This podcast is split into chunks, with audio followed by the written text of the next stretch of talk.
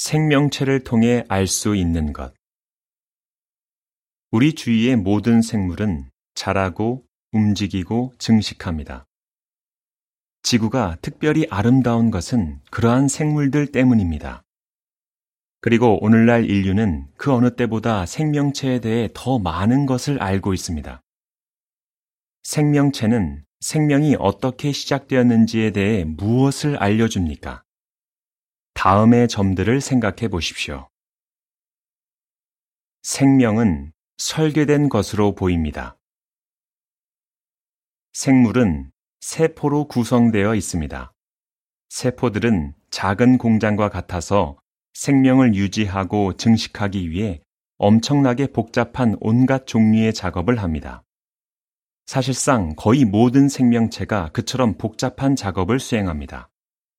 예를 들어, 단세포 생물인 빵 효모균에 대해 생각해 보겠습니다. 효모균은 사람의 세포에 비하면 단순해 보이지만 사실 믿을 수 없을 정도로 복잡합니다.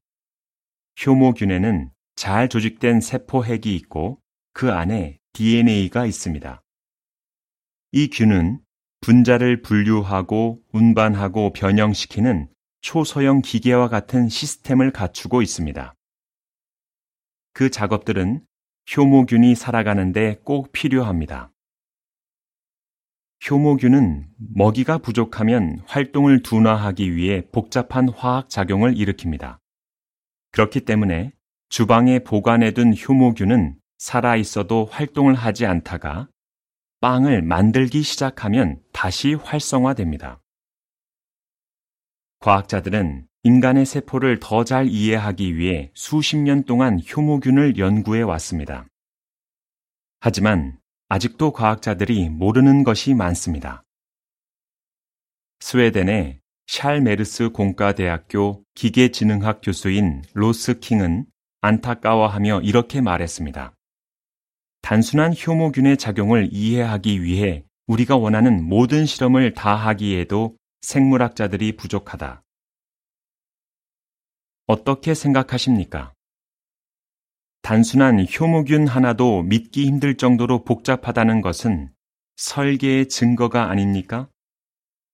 만약 그것이 설계되었다면 설계자가 있어야 하지 않겠습니까? 생명은 생명체에서만 나올 수 있습니다. DNA는 뉴클레오티드라고 하는 분자들로 이루어져 있습니다. 인체의 세포에는 각각 32억 개의 뉴클레오티드가 있습니다.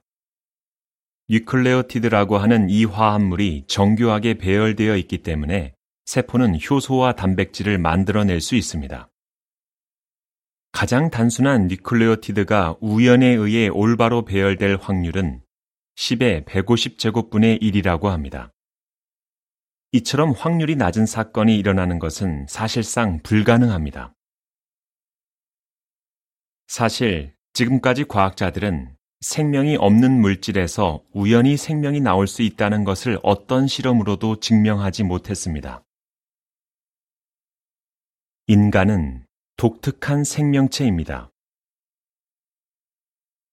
인간은 독특한 특성들이 있기 때문에 삶을 온전히 즐길 수 있습니다. 다른 어떤 생명체도 인간처럼 삶을 온전히 즐기지 못합니다. 사람은 창의력을 발휘하고 다른 사람들과 어울리며 관계를 맺어 나가고 다양한 감정을 표현하는 면에서 동물보다 월등합니다. 사람은 다양한 사물을 보고 색채를 인식하고 소리를 듣고 냄새를 맡고 맛을 보며 큰 기쁨을 얻습니다. 사람은 미래를 위한 계획을 세우고 인생의 의미를 찾으려고 노력합니다. 어떻게 생각하십니까? 사람의 그러한 특성들은 생존하고 번식하는데 꼭 필요하기 때문에 진화된 것입니까? 아니면 그러한 특성들은 삶이 사랑 많은 창조주의 선물이라는 증거입니까? 아담. 효모균을 연구하기 위해 설계된 로봇. 아담은 작은 승합차 정도 크기의 로봇입니다. 이 로봇은 냉동고, 로봇 팔, 카메라, 센서, 4대의 컴퓨터 등으로 이루어져 있습니다. 이 첨단 장비는 효모균에 대한 복잡한 실험을 수행하기 위해 설계되었으며 거의 사람의 개입 없이 그러한 실험들을 성공적으로 수행해 왔습니다. 만약 아담이 설계자나 제작자 없이 어쩌다 우연히 생겨났다고 한다면 믿으시겠습니까? 아마 그렇지 않을 것입니다. 그런데 가장 단순한 형태의 세포도 로봇보다 훨씬 더 복잡합니다.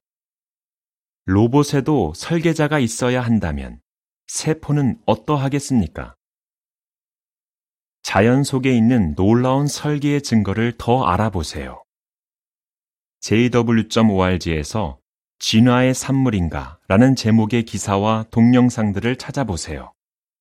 기사를 마칩니다.